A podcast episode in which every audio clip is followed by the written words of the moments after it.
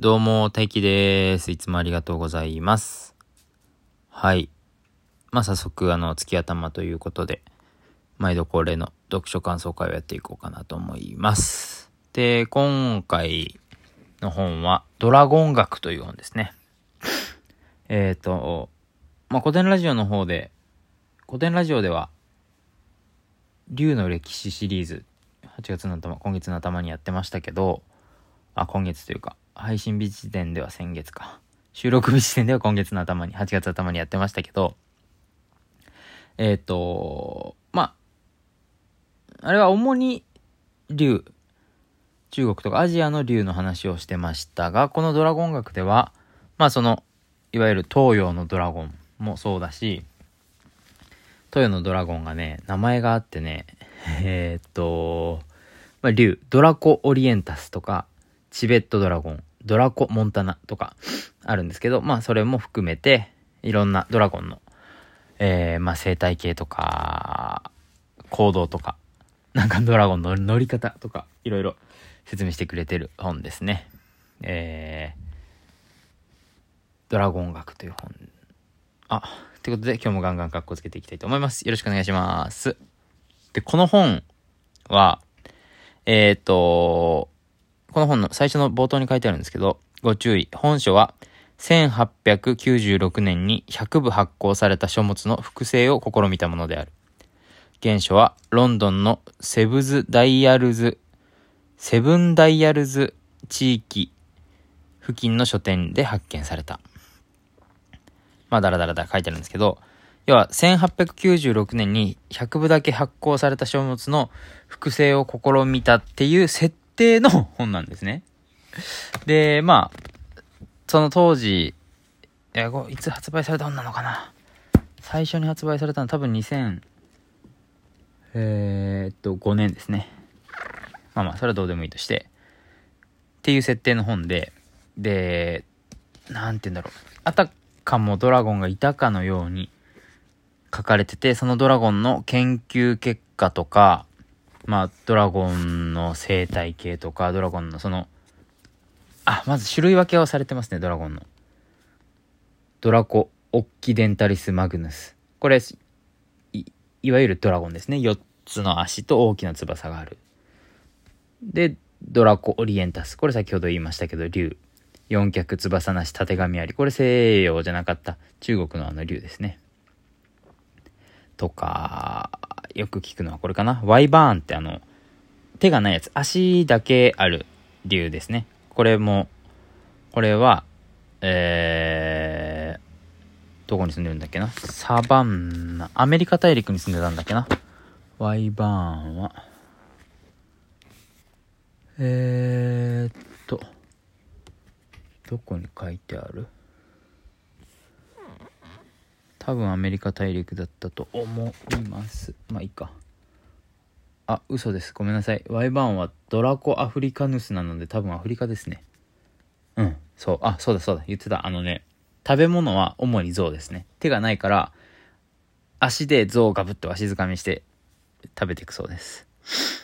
アメリカ大陸に住んでたのはドラコアメリカヌスメックスとかドレドラコアメリカヌスインコグニトとかドラゴアメリカヌステックスとか、そういった種類の、えー、ドラゴンがアメリカ大陸には住んでたそうですね。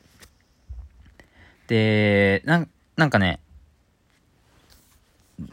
図鑑ではない、まあ図鑑みたいな本なんですけど、絵が主にあって、そこの中に説明とか書いてあって、ページごとにね、標本があるんですよ。ここに、最初にある標本はこれですね。フロストドラゴンっていう種類のドラゴンの幼獣24歳の羊膜。だからこの本の紙とは別にこの裏鱗っぽい質感の標本があったりまた別のページにはえっ、ー、と何やったっけな。あとこにあった。竜が脱皮した後の抜け殻とかありますね。ああ鱗っぽいピカピカしたものが貼り付けてあったりっていうような感じで。あこれ面白かったですね。まあまあまあこのページも面白かったんですけど。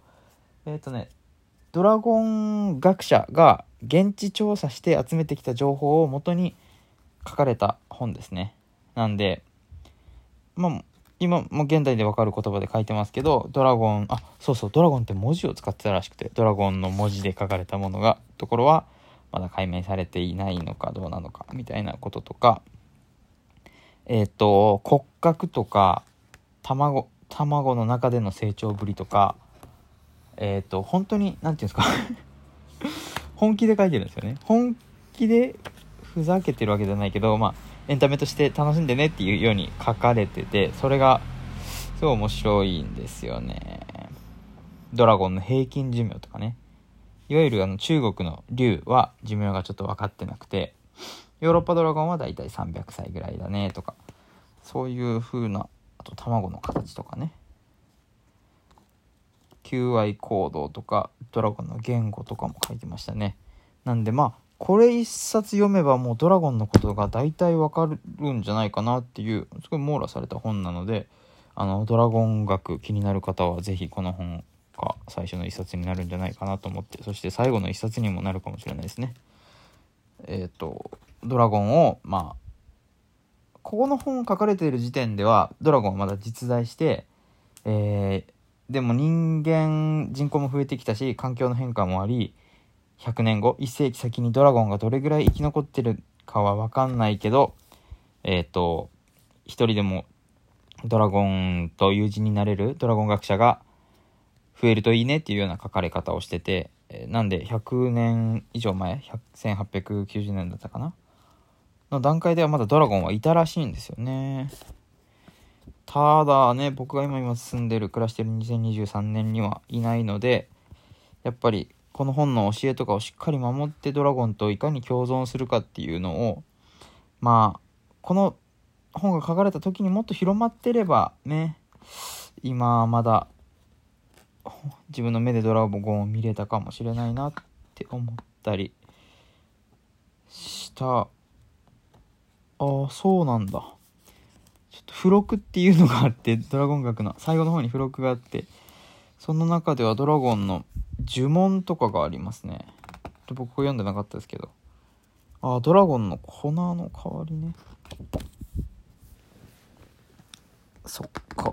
っていうような本ですね。これなんか、うーん、結構、ドラゴン好きな心を揺さぶってくれるような本だったので、ぜひ読んでみていただきたいですね。ドラゴン学の5つの F。現場主義であれ、フィールドワーク。先をもたなす力をあれ、フォーサイト。お、今、次女が来た。どうしたの？これ最初から読んで。これ最初から読むの？ドラゴン学？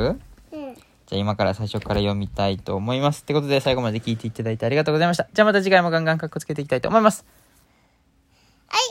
はい。じゃあね、バイバイって。うんなんか、だあ、あ、わかった。からちょっと。じゃあね、バイバイって言って。ねえねえ、なこの待ちたい。うん、もっていいよ。じゃあじゃあね、バイバイって言って。バイバイ。みなちゃんもこっち来て、おはようございます。みんなも、おはようございます。おはようございます。動画を撮ります。あ、赤